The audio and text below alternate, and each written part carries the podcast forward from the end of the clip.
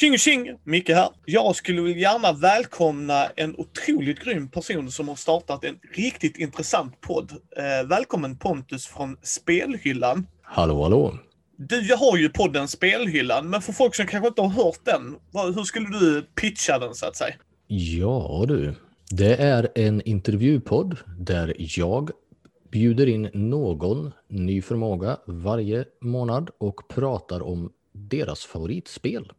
Så det är någon som verkligen älskar ett spel som får förklara varför det är det bästa som har hänt sen Gary Gygax gick i blöjor, så att säga. Och hur kom den idén till? Ja, egentligen var det ju ett försök att starta en bokcirkel med rollspel. Så att vi skulle ses och prata om, den här gången läser vi Viking och ser vad vi kan vaska fram ur deras spelledartips eller världsbygge. Nästa gång läser vi Apocalypse World och ser vad vi kan hitta där och så vidare. Men eh, det blev lite omöjligt att utföra i praktiken. Då hinner man inte spela några rollspel om man bara ska sitta och läsa dem hela tiden. Så att eh, det här kändes som en betydligt lättare och smidigare lösning. Dock väldigt intressant bokcirkel. Ja, jag har fortfarande det som tanke någonstans att man skulle göra ett försök. Kanske inte ge sig på de här mastodontspelen som Shadowrun eller Dungeons and Dragons eller sådär, utan ta dem lite mindre, smidigare, mysigare sådär. Det kan jag nog hålla med dig om. Ska man läsa Dungeons and Dragons så jävlar, då, då kan du sitta och läsa. ja, då behöver man ha ganska lång läsetid. Ja. Inte en månad direkt. Men hur, hur har du kommit i kontakt med alla dina gäster då? Ja, det är en blandning av folk jag känner sedan innan. Folk som gör häftiga saker och gör reklam för det på internet, så då hör jag bara av mig och bjuder in dem. Och den tredje delen är folk jag har lärt känna via rollspel.nu. Ja, ja, ja. För det finns väldigt mycket av Sveriges spelskapare hänger där och skriver, pratar, diskuterar spel och det gör att det finns väldigt mycket intressant folk att prata med där. Och de vet jag har bra idéer, så då är det bara att bjuda in dem och be dem liksom prata om de idéerna även i röstformat. Har du funderat att göra det internationellt? Alltså så att här, ta in icke på svenska marknaden så att säga? Ja, det vore väl inte tråkigt, men eh, det känns som det blir ett åtagande på en lite större nivå. Jag är hysteriskt dålig på marknadsföring själv och tycker det är ganska obekvämt. Så att eh, behöva göra det på engelska dessutom känns lite, ja, det är lite oöverstigligt i dagsläget skulle jag säga. Även om det vore kul. Ja, kanske någon gång i framtiden då alltså. Ja, och det är väl inte omöjligt. Vi får se. Men i dagsläget tänkte jag fortsätta med svenska gäster åtminstone ett bra tag till. Ja, där är ju fortfarande otroligt många bra, bra gäster kvar, höll jag på sig. ja, precis. Jag har två inspelade avsnitt som ska ut och eh, ett ska jag faktiskt släppa direkt efter att vi spelar in det här. Och sen så ska jag ta och släppa det ordinarie avsnittet sen första mars med min personliga, jag ska inte säga favoritgäst, men den gäst jag är mest fanboy av personligen, kanske jag ska säga. Ja, vågar du avslöja vem det är då? Ja då. Det är så att jag lyckades faktiskt få prata med Adam Westlund i Tolkienpodden Som kanske är så här min just nu favoritpodd. Eh, och vi pratar då The One Ring som ju ligger på Kickstarter nu och allmänt i ropet för att det hyllas som det bästa Tolkien-spelet sedan någonsin. Och så där. så det, det är riktigt kul. Väldigt, väldigt trevlig person också att prata med. Det kunde lätt blivit ett åtta timmars samtal men jag får ju klippa ner det till liksom 40 minuter som vanligt. I know the feeling. Know the feeling. När man hittar ja, men... någon, någon man klickar med också liksom att här hade vi kunnat sitta i timmar. ja men absolut, det blir lätt så. Men mm. jag tänkte vi skulle vända på steken Pontus. Ja. Jag tänkte att du skulle få prata om ett spel du gillar. Ett spel jag gillar? Ja, då skulle jag nog vilja prata lite om Microscope. Ja. Är det ett spel du har hört talas om förr? Jag äger det både i pdf och bokform. Har dock en sju helvetes hög med så här, ska läsa. det blir ju lätt så, kan vi säga. Ja. Microscope är ett spel som ligger mig närmare än många andra rollspel just för att den handlar om att berätta en historia snarare än att spela en roll. Jag trivs väldigt bra med det fokuset, berättarspel snarare än rollspel. Och det man gör är att eller ja, jag kan ju presentera, det är alltså Ben Robbins som har gjort det här på Lame Mage Productions. Och han gör väldigt intressanta spel i allmänhet. Jag gillar liksom allt jag har spelat av honom. Men i det här är försöket att liksom gamifiera världsskapande. Så det du har är ett litet regelverk för vem som har ansvar för att hitta på saker, vem som får bygga ut saker och så går det runt längs en tidslinje.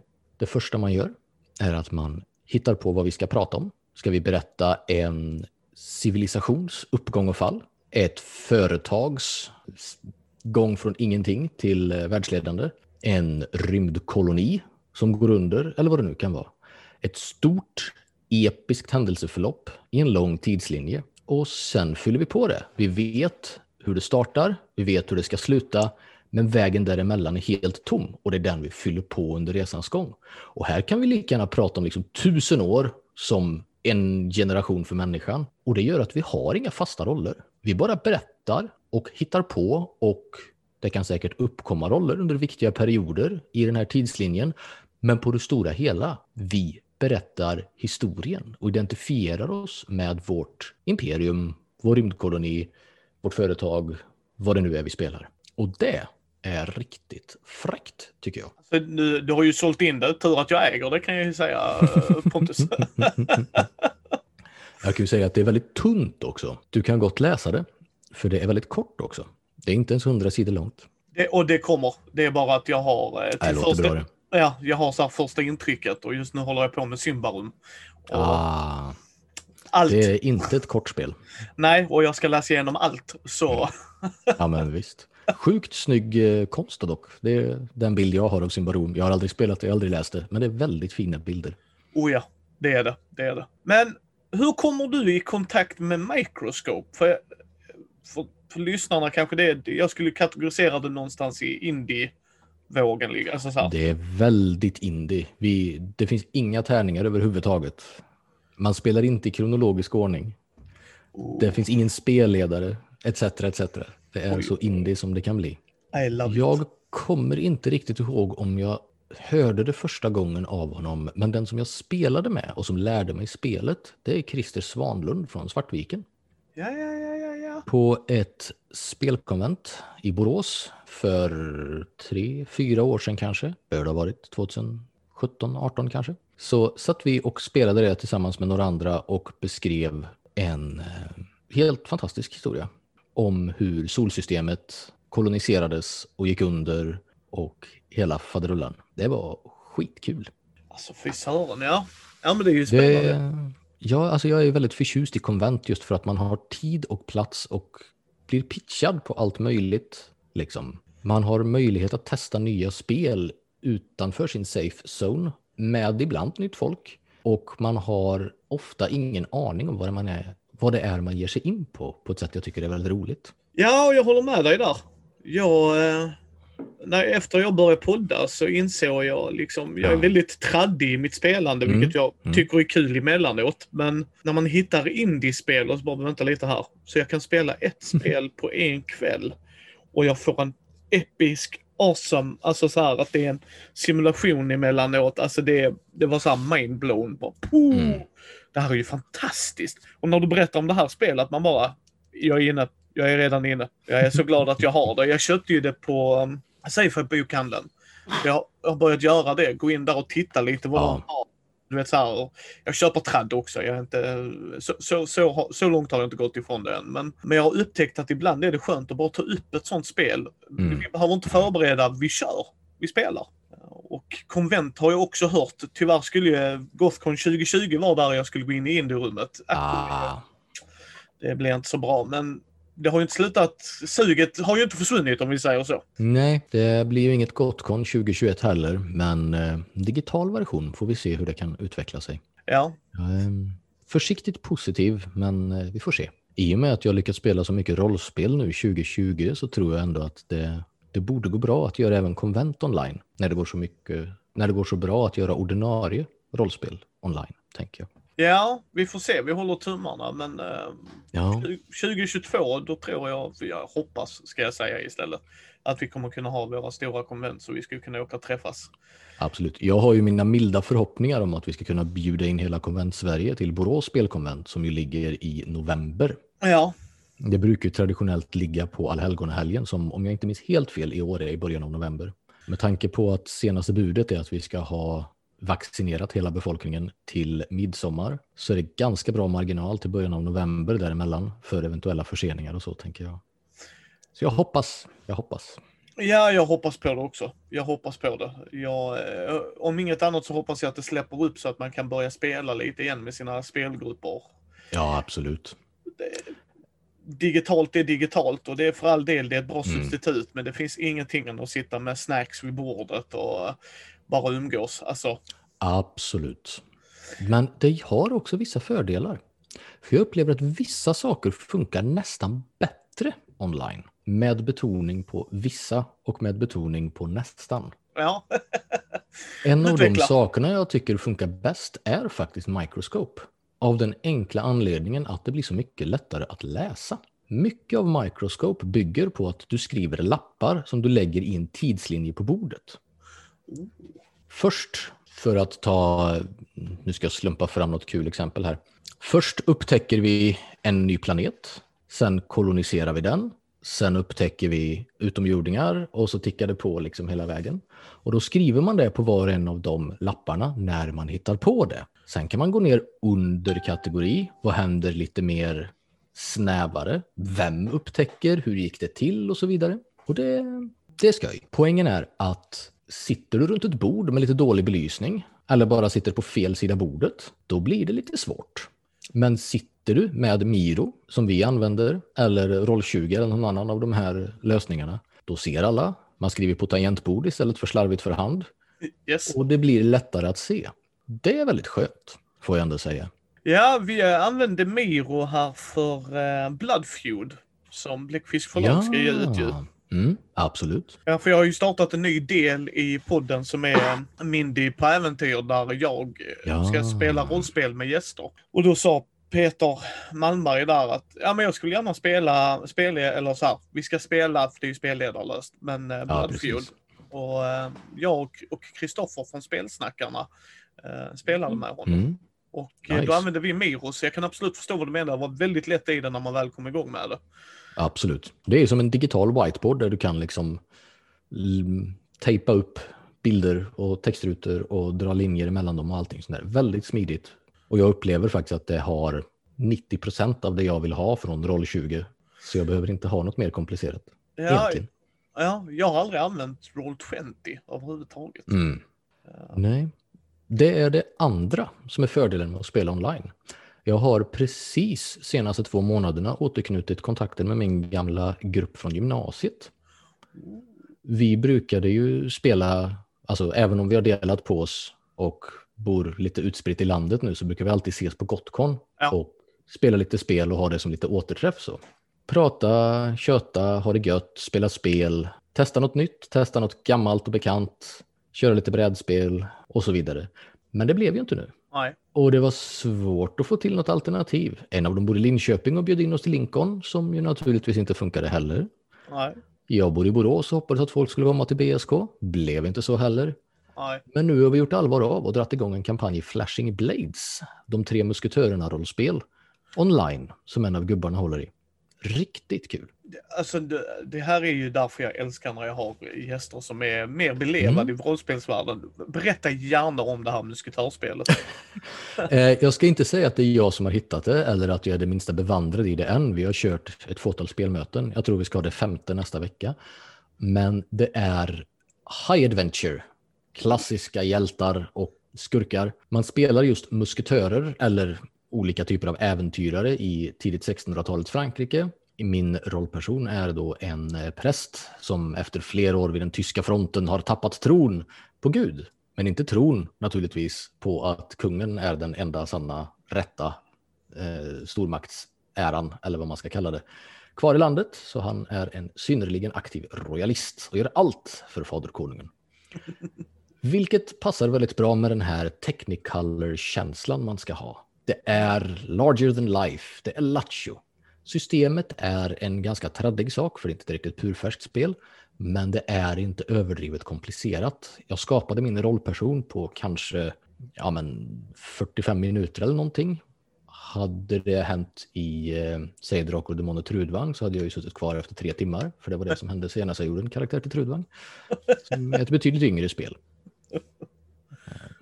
Och naturligtvis finns det ju regler för att göra fräcka manövrar med sina svärd där man fäktas fram och tillbaka och kastar förolämpningar på varandra och allt annat sånt där roligt. ja, du har ju sålt in det, det kan jag säga. Mm. Det är heller inte sådär jättetjockt. Eh, Pdfen jag plockade ner från eh, DriveThru tror jag ligger på 80 sidor eller något sånt där. Ja, det var ju inte så mjäkigt, nej. Nej, men visst. Fullt överkomligt. Ja. Men hur, hur approachar du rollspel för dig nu i dessa dagarna, höll jag på säga. Men var började du spela rollspel? Oj. Ja, det var någon gång för länge sedan när David var kung i Israel och babylonierna fortfarande dominerade Medelhavet. Nej, inte riktigt. Jag är ganska ung. Jag är bara född 86 och började spela rollspel precis före millennieskiftet. Ja. Och då var det på högstadiet med min första grupp där Tommy Lövgren var chef, så att säga. Ordförande och allmän drivande person. Vi intervjuade honom i spelhyllan härom nyss och han är... eh, Ja, han graviterade åt livehållet efteråt. Men rollspelar fortfarande. Strunt samma, det var inte relevant. Där spelade vi väldigt mycket tradd. Mitt allra första rollspel var Ion 1. Oh. Och eh, jag har fortfarande min allra första bakgrund handskriven i ett kollegieblock någonstans i en flyttlåda. Hittade den när vi flyttade senast. Inte rollformuläret dock, men bakgrunden är kvar. Sen spelade vi väldigt mycket Chronopia, väldigt Ja. mycket Chronicles. Mitt allra första rollspel jag köpte var Cyberpunk Mutant som vi också spelade en del. Mina första taffliga försök att spelleda. Mutant 2089. Jajamensan. Jag har börjat är det- samla på det. Ja, mycket, mycket trevligt spel. Jag, eh, och ett av få jag känner inte har liksom kommit till någon ordentlig boost som ny version. Nej. Det är Mutant väldigt har intressant. återupplivats, Chronicles har fått nya versioner, Drakar och Demoner i olika varianter. Men Även i Hindenburg. Liksom. Ja, precis. Det känns som att liksom Cyberpunk plus mutanter är en ganska bra kombo. Du har den stora cyberpunkiga staden, men du har den här vilda vildmarken, ödemarken utanför. Ja, lite Judge Dredd, lite Precis. sådär. Det Det, känns, eh, det, det känns som det finns en potential där. För Ja. Mutant 2089 att återupplivas. Ja, jag tycker det. Jag har spelat det. Jag har, Mm. eh, Men så tänkte jag, jag har börjat samla på det nu för att kunna spelleda igenom allt. Eh, För jag, Ja. jag skulle vilja göra det, liksom, dels för podden, men, men också för mitt eget så här, intresse, för jag fascineras av världen, som du säger, att du har Mm. stats, stadsområdena och så wasteland, så att du kan verkligen köra vilket, vilket typ av äventyr man vill ju. Och, Precis. och sen gillar Det jag procentsystem. Ja, och det är något i den kontrasten som går fram väldigt bra liksom världsbyggesmässigt. Du har de liksom, rika jäklarna i skyskraporna i staden som har det fint, bra, har råd med ordentliga vattenfilter och allting. Och så har du de fattiga jäklarna som inte ens har råd att bo på de lägsta slumområdena i staden utan måste bo ute bredvid kärnkraftverket som läcker i zonen. Ja. det, det, det, det finns något där med cyberpunkens väldigt politiska dimension som jag gillar också. Ja, det är en tacksam setting som sagt. Du kan verkligen Absolut. göra det. Du, Mm. och du blir lite som eh, en bricka i spelet hur du än vänder och vrider på det och det gillar jag. Yes. Det är liksom, eh, ja nu ska du in i eh, arbetarhjulet igen och man bara, "Ah, men vad fan alltså, Vad tjänar vi på detta? Du får rent vatten. Okej, fair enough. Ja, men visst. alltså att det blir lite så här, okej, jag får det lite bättre. Men i den här världen är lite bättre. Ho, ho, ho, vad mycket bättre. Mm. Men vad, vad är det, kör du bara indie-spel just nu? Eller? Nej, det jag kör är väldigt blandat. Jag har spelat en lång kampanj i Hjältarnas tid som blev klar precis innan jul. Jag väntar på lite, jag ska inte säga inspiration, men egentligen tid. Som småbarnsförälder är inte det en direkt överflödsvara eh, för att kicka igång den igen. Men eh, den är lite vilande. Innan eh, dess har vi spelat en massa annat också. Men det som är aktivt just nu är som sagt Flashing Blades-kampanjen. Och sen är vi ett gäng på rollspel.nu som kör drop-in. Och där har vi spelat väldigt mycket indie. Mycket one-shots, en del folk som speltestar saker. Eh, det brukar vara varannan vecka ungefär, lite slumpartat när folk har saker. Och så är det, ja men kom och speltesta Bloodfeud så kör vi det. Eller kom och kör min nya OSR Dungeon. Jag måste kolla om den är lagom tweakad. Jag har passat på att testa många av de här udda indiespelen jag hittat och vill eh, köra. Nu på onsdag till exempel ska vi spela Score som är ett 36 sidor långt spel om att uh, göra kupper. Modern Day Heist RPG är dess tagline. Oh, oh, oh, vad spännande. Så inbrottstjuvar eller uh, vad det nu kan översättas till smidigast på svenska. Ja. Oh, vad spännande. Vad mm. spännande. Vad spännande.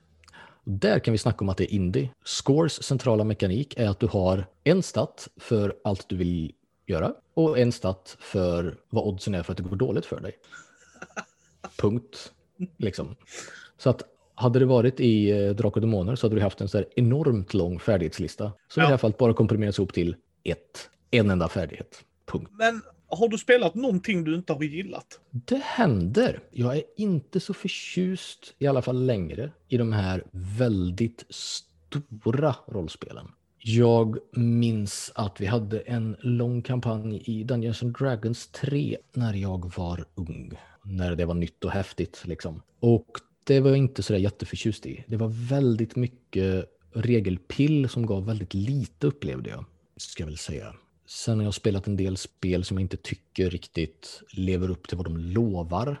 Ehm, det känns svårt att hitta på något bra exempel utan att trampa någon snäll människa på tårna här. Men eh, det finns säkert några. Det finns ju en hel del av de här indiespelen som försöker men inte lyckas också, ska vi ju säga. Ja, såklart. Så, men väldigt mycket är ju avhängigt av vilka man spelar med. Jag skulle nästan säga att det är, ja, inte lika viktigt som vad man spelar, men bra sabla nära alltså. Jag skulle För... säga det också, ja precis. Alltså mm. det är det, spelet man spelar och sen direkt mm. efter vilka man spelar med. Alltså... Ja, jag menar, du kan spela... Alltså det är så svårt för vissa dagar tycker jag det ena och vissa dagar tycker jag det andra, men de där två är jätteviktiga. För jag menar, har du en fantastisk grupp kan du ha kul med det sämsta system. Ja. Men har du ett fantastiskt scenario kan det dra in i princip vilken ointressant grupp som helst. För det, det är en aspekt man ofta glömmer. Alltså, du har inte bara spelet och gruppen, utan du har också scenariot och i någon mån världen, men det liksom ligger ju i scenariot eller systemet liksom överlappande så. Har du optat din karaktär till att vara en eh, perfekt skogsmulle, en Elven Ranger som kan smyga fram genom träden, överleva i månader i vildmarken, vet hur du spårar både harar, orcher och troll. Då blir det inte så kul när spelledaren kommer och säger bara ah, nu kör vi ett deckarscenario mitt i stan, slutna rummet här, allt ni kommer göra är undersöka två brottsplatser, punkt. Ja, kul. Så att scenariot där ska man aldrig glömma tänker jag. Nej, men det kan jag hålla med dig om. Mm. Och eh, Jag tycker ju sånt är väldigt intressant för vi har haft lyssnare som har börjat spela rollspel tack vare att de har lyssnat på oss. Och det är bara jättekul liksom. Och, Ja, och då liksom har de, ja, gruppen är viktig och så bara, jo, mm. vi pratar ju mycket om gruppdynamik, men underskatta inte hur människor förändras när de sätter sig vid bordet. Det är också det som är fascinerande, att jag är ju brädspelare också, spelar jättemycket brädspel. Mm. Men mm. där är jag ju tung Eurogamer. Jag vill putta mina kuber, jag vill ha så här, jättebra mekanik. Medan i rollspel så kan du säga, där är en mekanik, okej okay, vi kör. Och så tittar mm. polarna mm. på med mina egna vänner och så bara, alltså rent, rent mekaniskt ska ju inte detta gå ihop Micke. Nej, och jag säger, men i rollspel så vill jag ha något annat. Och det upptäcker man när man sätter sig vid ett spelbord. Och ja, så Kalle eller Lisa är så. Åh fasiken. Ja, men visst. Det där är svårt att veta innan också, för vissa blir ju Alltså man vet ju inte riktigt vem man blir vid spelbordet förrän man har testat några gånger också. Precis, och du satte ordet där Pontus, testat. Mm liksom man provar sig fram. Liksom. Alla spel är ju inte för alla och det är det man också säger liksom att när man har stått där och folk säger ja men Dungeons and mm. Dragons det är på tapeten nu. Jag personligen är inte så överförtjust i Dungeons and Dragons och säger att det kanske är det spelet för er. Men om det inte mm. är det, kom ihåg att det är andra rollspel. Så gillar ni ja. aktiviteten men inte världens setting, system, så är det andra grejer för er. Jag kan ju säga det att nu har jag inte spelat femman, men trean är så ohyggligt långt från Microscope, Dungeons and Dragons, att jag har svårt att se att de ens liksom borde kategoriseras som rollspel bägge två. Mm. För det är så ohyggligt annorlunda upplevelse. Jag upplever att jag blir investerad i handlingen, i storyn, i världen när jag spelar Microscope. Jag vill veta hur det går för alla. Medans i D&D 3 blir jag mycket mer investerad i min rollperson och hur det ska gå för den rent mekaniskt. Ska jag överleva? Och det är ett så mycket snävare mål att det liksom inte riktigt är lika intressant. Och det är något jag upplevt jag, jag fick utlopp för när jag började åka så mycket på komment. Alltså. När du vet att du har de här fyra, fem timmarna och sen är det slut. då vågar man ta ut svängarna. Jag behöver inte vara rädd för att min rollperson ska dö. Jag behöver inte vara rädd för att liksom, jag inte kommer få tillräckligt med XP för att jag valde fel. För det är inte intressant. Det intressanta är hur kul har vi under den här tiden? Och där upptäckte jag att det är mycket roligare med spel som ger en bra historia. Att synka ett scenario eller ett rent spel som i Microscopes fall, mot att berätta tillsammans. Samskapandet, samberättandet, att få fram någonting som är större än vad var och en kan föra till bordet var för sig. Det är en så jäkla häftig upplevelse alltså, när det synkar. Mm, håller med. Håller med. Vi spelade Thespian. Det, ah. ja, det är ett av de få indiespelen vi har spelat i gruppen. Mm. Sådär. Och alla bara älskade det. Alltså, de, mm. där är mm. ingen logik i det. Nej, det är ju det som är det underbara. Vi, vi ska inte second-guessa det. Alltså, det, det, är liksom inte det det handlar om. Det är inte så här, var det här det bästa scenariot ever? Nej, det handlar inte om det. Utan vi rollspelar. I det här fallet var mm. vi liksom så här, både on stage och off stage. Att vi hade liksom Precis helt plötsligt så hade min polare Weber skrivit in och han spelar fighter oftast. Alltså han överraskade mig så positivt på så många sätt och vis. Så helt plötsligt mm. gjorde han en twist and turn att han ville att det skulle misslyckas och alla bara what the hell. och, Nej, men det, blir, det blir så mycket roligare när folk får leva ut sådär. Yes. Istället för att fokusera på, liksom, ja, men ska vi överleva det här eller ska vi liksom planera här? Eller så det är inte nödvändigtvis fel att spela så. Folk har ju bevisligen jätteroligt med Dungeons eller eh, vad det nu kan vara, men det triggar en annan del av hjärnan upplever jag det här. Att få leva ut, att inte vara rädd för att det går dåligt. För att om det går dåligt för mig nu så blir det bättre för historien som helhet. Liksom. Precis, alltså att det blir story, story first. Yes. Brukar, ett, en term folk brukar använda om man är lite mer inne i lingot i sig. Liksom att det, det viktigaste är inte vad jag gör i berättelsen, alltså det, det kan det vara, men liksom inte att jag måste ändra berättelsen så att det går bättre för mig bara nödvändigtvis. Mm. Och, och, jag har också upptäckt det att sju helvete vad roligt det är när man kan släppa dem. Och det är som du säger, det är ju för att nej men alltså det är en one and done. Efter detta är vi klara med spelet. Precis. Vi har liksom ingen pressure att det måste gå bra eller dåligt utan eh, vi, vi har liksom börjat spela spel där, nej men alltså jag är, fail, fail forward det är ju en grej jag gillar i sådana spel. Det är ju ett sätt jag älskar att göra det, liksom att det bara går utför och utför och utför. Mm. Det, att det är fascinerande. Jäkligt fascinerande. Det är ju det. Och en sak jag tror jag läste i Fiasko, det är jag inte säker för det var väldigt länge sedan, men det är det där, var aldrig rädd för att vara skurken. Nej. Det är sjukt kul att i en sån tight grupp där man bara spelar med varandra utan en spelledare upptäcka att men fan, det passar ju att min rollperson ska förråda gruppen nu eller börja utpressa dem. Eller det var han som låg bakom vad det nu var. Och där någonstans, där tickar det till och det är sjukt kul att spela skurk alltså. Ja, och att det inte är en förlust för de andra. Precis. För, för gör man det i tradspel, det kan bli hur episkt som helst för övrigt också såklart, men det kan ju också falla så platt mm. för att folk har investerat så mycket tid i sina karaktärer. Medan i ett sånt här eh, indiespel exempelvis då så är det bara, ja ah, fan kul story. Alltså, Precis. du gjorde det bra, well, well off liksom. Mm. Uh, och jag, jag tycker, ja. Kör. Nej, jag bara håller med dig. ja. Nej, jag tycker det är fantastiskt. Mm. Alltså jag älskar att jag upptäckte, jag upptäckte ju indie genom att lyssna på Fummelpodden och Nordmord. Ja. Eh, det var där jag kom i kontakt med det och tyckte att det här låter ju jäkligt spännande. Sen använder mm. jag ju indie som en palette cleanser. Alltså, nu har vi kört något jätteepiskt tradspel. Nu vill jag att vi varvar ner så nu kan vi köra indie. Mm. Så att vi hinner mm. ladda batterierna för ny episk kampanj. Alltså att det är så jag ser på det, förutom att om man ska jag vill göra det på konvent kan jag ju säga, men det har inte dykt upp.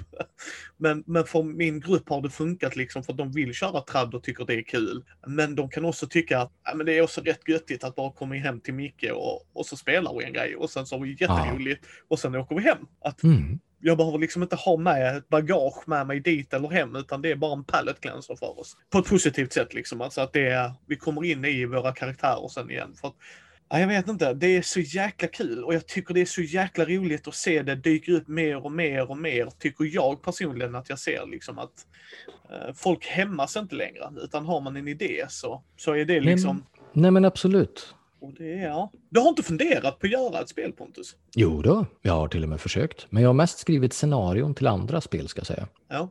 Som jag sa så var ju mitt allra första rollspel E.ON 1.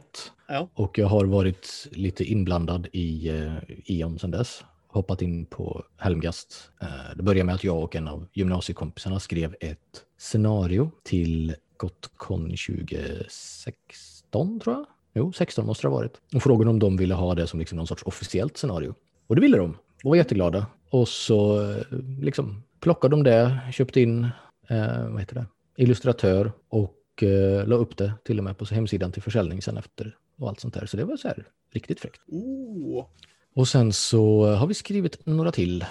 Jag har skrivit två till. Han håller på och skriver en massa som ingår i framtida kampanjböcker och sånt där. Där jag också pillar lite grann ska sägas. Ja. Eh, så det har jag gjort. Sen har jag försökt att skriva egna indiespel också, men det är svårt. Jag har fastnat väldigt mycket för den här tanken som jag ursprungligen fick i just Microscope med att ha, du ska inte identifiera dig eller investera dig i din rollperson utan i någonting annat. Så det första jag började fokusera på heter reinkarnation som jag har speltestat en del. Inspirerat väldigt hårt av böckerna om Devery, om du har koll på dem. Nej, det har jag inte. Jag läste om dem någonstans där i eh, krokarna. Ganska klassisk fantasy, liksom alver, dvärgar, men väldigt småskaligt. Någon sorts ringbrynje vikinga fantasy istället för liksom stora plåtrustningar och brotte. Hur som, men en av twisterna där är att huvudpersonerna dör och återföds.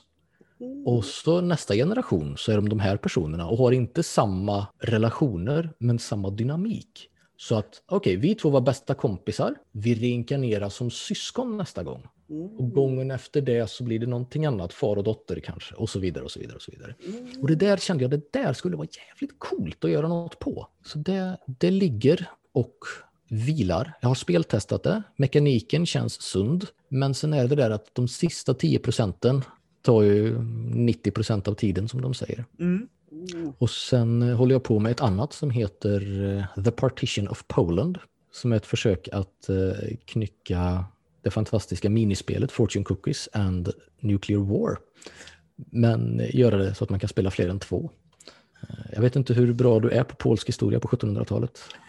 Jag har läst en del. Jag är väldigt historieintresserad, men jag kan ju inte alla detaljer just om polsk mm. historia, ska jag säga dock. Nej, det var, eh, de höll på att bråka där i österled Österrike, Preussen och Ryssland och sa till slut att nej, istället för att kriga mot varandra så knycker vi bara varsin bit av Polen. Rimligt liksom. Ja. Eh, och det hände ju flera gånger. Liksom. Men just det där att den kompromissen tyckte jag var det, de som satt och förhandlade om vem som skulle få vilken bit där, det mötet är ett sjukt bra tillfälle att sitta och rollspela. Så nu spelar vi den här förhandlingen. Du vill ha den biten, jag vill ha den biten, du ska absolut inte få den biten. Hmm och sådär. Och det där tänker jag kunde vara kul att göra med. Ja, alltså det är det jag gillar med indie. Alltså att du kan ta ja. de udda grejerna. För skulle du rollspela en sån grej i ett tradspel. Ja. Alltså dels här, vad, vad har jag för regler? Skulle man komma in i tänket ju. Av förståeliga skäl också eftersom du sitter med ett traditionellt rollspel och de har ju regler för att du ska kunna gå på toa på vissa liksom. Alltså, nu börjar det bli löjligt. Uh, men medan är det ett sånt, alltså hela premissen är det här. Och det är ju det jag gillar med indiespel. Premissen är det här. That's it. Precis. Vi ska göra en pjäs. Vi ska förhandla mm. uppenbarligen om vilken som får vad i Polen. Liksom. Alltså att eh, ta ha det som exempel, för jag gillar när du hade med Rickard, alltså bara det konceptet att vinnaren Exakt. slipper eh, betala för middagen. Alltså det mm. var ju bara så här, alltså det här är ju main. Det är ju det, är ju det spelet som är inspirationen, bara för att det är den mekaniken är helt enkelt att du har lite krav från min sida, lite krav från din sida och sen sitter vi och förhandlar om det här med deadlinen när vi har ätit upp. Ja. That's it. Inga tärningar, inga komplicerade tabeller, ingen slumpmekanik alls, utan bara det här är de reglerna vi har. Nu får vi sköta oss. Och det var det jag tänkte, det där vore jäkligt kul om man kunde spela på mer än två. Och då passade Polen som ett ganska bra ja, ja. grej. Just för att jag är väldigt historienördig själv också ska sägas. Spelar en hisklig massa brädspel också. Tävlar en del också, även om det ju inte har blivit något på grund av konvent. Men, det... Men vad tävlar du i då? Nej, det brukar ju alltid finnas olika brädspelsturneringar på konvent. Ja. Jag vann SM i Carcassonne för ett tag sedan och oh. på senaste BSK som var så vann jag Ticket to Ride-SM. Och jag har ställt upp i en massa andra också, men nej, jag vann Spank the Bunky också för typ 15 år sedan eller vad det nu var. Ja. Så det har jag faktiskt vunnit och det var roligt. Ja. Jag höll ju Munchkin. Uh, jag höll ju i Munchkin-SM. Ja, Det, det, är inget spel jag kanske skulle spela idag, då min eh, mm. spelstil och sånt har förändrats. Men samtidigt så tycker jag inte att Munchkin förtjänar det hatet det får heller. För att mm. det är liksom, spela Munchkin rätt, ja vad menar det? Så leder Pontus, låt han vinna så kan vi spela något annat. Inte hålla på och mygla i tre ah. timmar liksom. Alltså hallå. Uh, kan jag ju tycka Nej, då. Jag... jag har inte spelat det sen, jag tror det var World of Darkness Munchkin kom. Och vi provspelade det på något konvent. Och nu, det var väl Munchkin 4 tror jag. Och nu finns väl Munchkin 15, ja. 16 någonstans. Jag vet faktiskt inte riktigt. Finns Munchkin Disney liksom? Jag ja. Nej, jag, jag, känner jag har, jag känner jag har spelat färdigt Munchkin-motorn. Jag kan den nu. Ja. Liksom. Men, för det är det som blir väldigt så här roligt tycker jag när man eh, pratar just om rollspel och det. Du säger att du brädspelar mm. också, vilket är jätteroligt Pontus, för det är jag också. Det är därför vi mm. heter Mindys bräd och rollspelspodd. Precis. För att vi fick ju frågan varför håller ni inte till det ena eller andra? För att jag är inte en som håller mig till det ena eller det andra. Och då kanske vi kan mm. inspirera rollspelare att spela brädspel eller brädspelare att spela rollspel och det har vi gjort. Så då blir det lite så här. Och jag, jag yrkar ju alltid på att jag tycker rollspel är sjukt mycket mer intimt. Ja, men det blir ju det. För att alltså ens, ens fantasi är en väldigt intim del av vem du är. Och att du tvingas både utmana din fantasi och i någon mån också visa upp vad du tycker är kul på det sättet är, ja men det kan vara till och med för personligt för vissa människor alltså. Oh ja, oh ja. ja. Ah, ja det, och det är det jag tycker är så intressant liksom att vissa vill ju inte ha att man ska ha tunga ämnen i rollspel. De vill mm. inte det. Och, och mm. det köper jag och det respekterar jag. Men jag är ju tvärtom. Det är då jag tycker att det blir intressant. Vänta. Ja men visst. Nu ska jag prova den här grejen. Nu ska jag sätta en grej på sin spets. Nu ska jag vara liksom skurken som du sa, liksom att helt plötsligt så kan man spela skurken. Mm. Att, mm, liksom att det nej, jag, jag älskar rollspel mer och mer ju mer jag spelar och ju mer indiespel man spelar tycker jag liksom ja, att, att de sätter en knorr på det liksom att, åh fan, nu ska jag tänka så här helt plötsligt. Spelar du i OSR då också antar jag? Nej, jag har doppat tårna där lite då och då, men jag har inte spelat någon seriös variant. Jag har testat någon Dungeon via rollspel.nu då till exempel. Ja. Och lite så, men jag har inte någon koll på scenen som man säger. Är det något som inte lockar dig eller? Det har nog bara inte hunnits med, tror jag. Ja, det lockar ja. ju mer med berättarfokus så än det rent, jag ska man kalla det mekaniska fokuset som ligger i OSR. Eh, det är ju hitta lösningar på problem utifrån de förutsättningar du har. Jag vet inte, det var någon som har du sett Apollo 13? Ja. Filmen?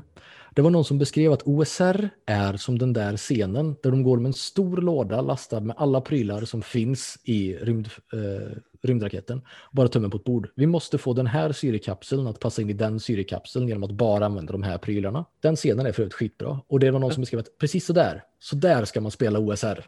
Du ska sitta och försöka komma på hur du kan få lösa det här problemet med de här grejerna. Hur lyckas du liksom besegra draken endast beväpnad med en roddbåt? Liksom?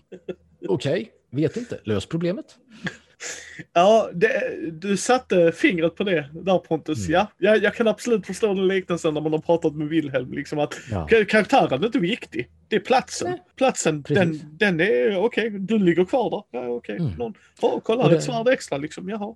Ja, och där har du liksom för övrigt en väldigt bra film också, kan rekommenderas så där i största allmänhet. Ja, jag bra. känner att den, den typen av utmaning kan jag få narrativt. Liksom. Mm. Okej, okay, vi vet att baron von Döbeln här borta är en förrädare. Vi vet att vi måste ta oss in i hans slott och vi måste kunna lösa det på något sätt. Vi måste liksom berätta oss in dit. Jag ser liksom inte nödvändigheten i att jag måste ha jag menar att jag måste ha egentligen system och så för det. För jag tycker det som, det som lockar mig med OSR är samma sak som lockar mig med att spela Baron Münchhausen egentligen. Jag äger det, inte läst eller spelat än. Nej, du kan ju börja med det sista kapitlet som är The Rules in Brief for those who have not been paying attention.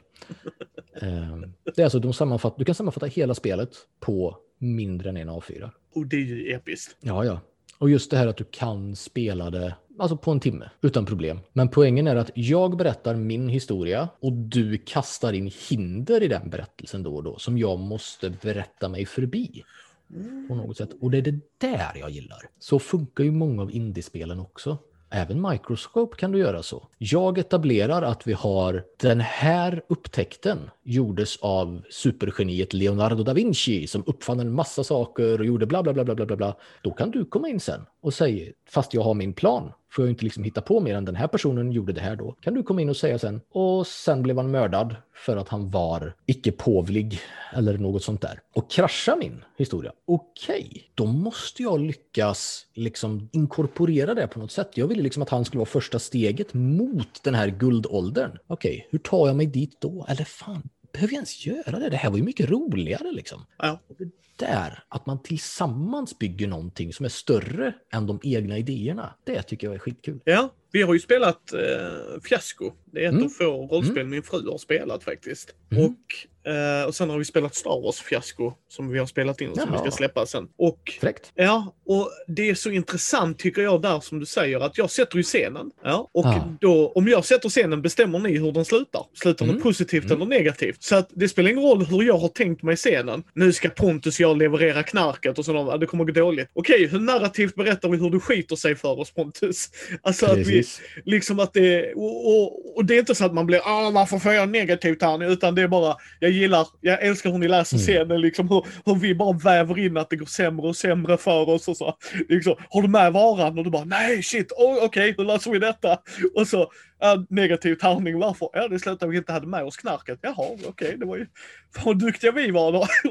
mm. men, men där gör ju fiasko så bra också det är ett fiasko, det kommer inte gå bra för er. Tänk inte så episka ni är liksom, utan tänk en Coen-film. Alltså, och för mig är det bara glorious, jag gillar det. Jag gillar det som fan. Ja men visst. Nej, det är, eh, det är ett kul spel. Det är många som använder det som ögonöppnare, just för att det är så, ja, men det är lätt att förstå vad man ska göra. Liksom. Ja. Eh, ett spel jag är ohyggligt sugen på att testa är Umlaut som jag hittade på drive-thru. Det är alltså A Game of Metal. Man spelar metalband. Vilket är liksom en sån otrolig power fantasy att jag inte förstår varför det inte har funnits hittills. Liksom. Jag kan inte komma på något äldre spel där du får göra det. Och jag menar, efter att du vill ut och slåss med ljusvärd i rymden, efter att du vill döda drakar, så måste det väl vara att spela i metalband som är liksom den vanligaste power fantasyn för folk inom hela stora nördhobbyn. Liksom. Men det, det, det är ett spel jag vill testa alltså. Också ett av de här flummiga små indiespelen, men där du har, du har hela den power fantasy-grejen, men du har också rent berättande med några få slumpelement där det kommer hinder på vägen. Jag berättar hur jag vill att den här scenen ska gå, varpå du kan komma in och säga bara Nja, kanske inte ändå sådär. Ja, och jag, jag, tycker det är fascinerande. Jag tycker det är kul. Det är kul. Ja. Antar jag. Jag har som sagt bara läst, inte spelat det än. Men det... En. Står på att göra, ja, det står på att göra-listan. Det är en av de sakerna jag hoppas kunna köra på rollspel.nus Discord-server framåt ja. någon gång. Så det är där vi brukar spela. Men jag tänkte vi skulle börja avrunda Pontus, för du har ett liv. Ja. Så att... Eh, ja, småbarnsförälder och allt det där. Det blir en del tid. Ja. Mm. Men jag tänkte så här, om du skulle rekommendera ja, två indiespel då, för jag tycker det är alltid roligt när man möter någon som inte säger Apocalypse World.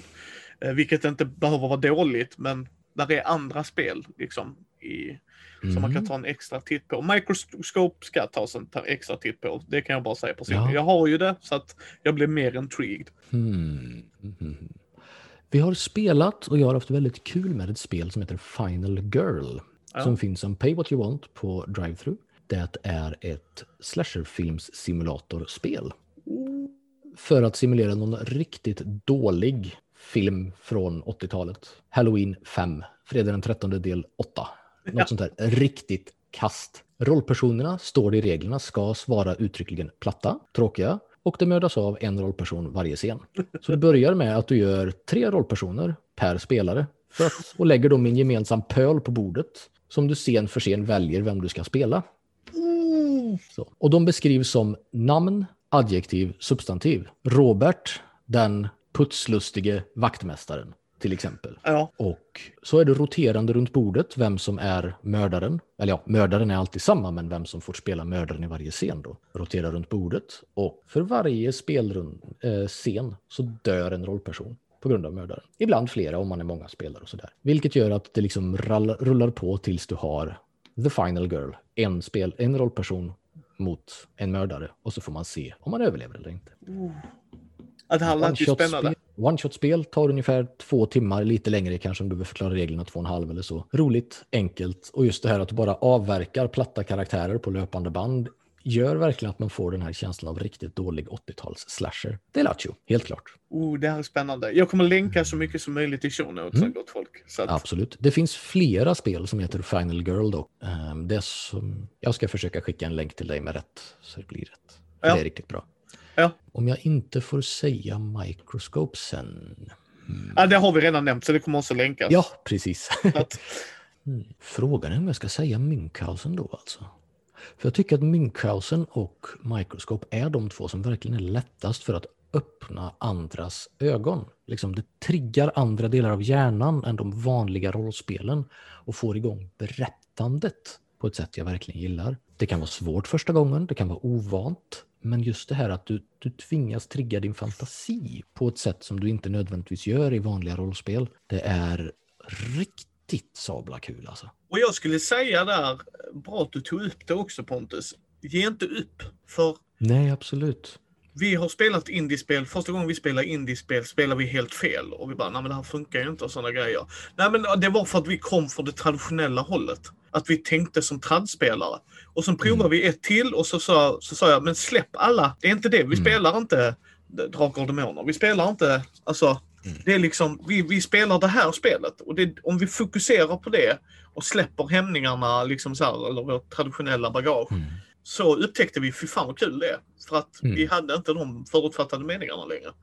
Ja, jag tror att man måste tänka så att man brukar säga att det inte går att vinna i rollspel. Men det gör det ju. För du kan inte vinna spelet, men du kan alltid vinna ditt scenario. Du ska ja. iväg och knäcka trollkarlens torn eller du ska brotta ner draken och stjäla hans skatt. Eller det finns liksom alltid ett tydligt mål. Du kan vinna på något sätt. Du ska kasta härskaringen ner i Mount Doom. Du ska hjälpa Aslan att slänga ut den vita häxan från Narnia. Liksom. Det, det, finns ett tydligt, liksom, här är det vunnet. Vi är bäst, vi är hjältarna, vi har klarat allt, woho! Yes.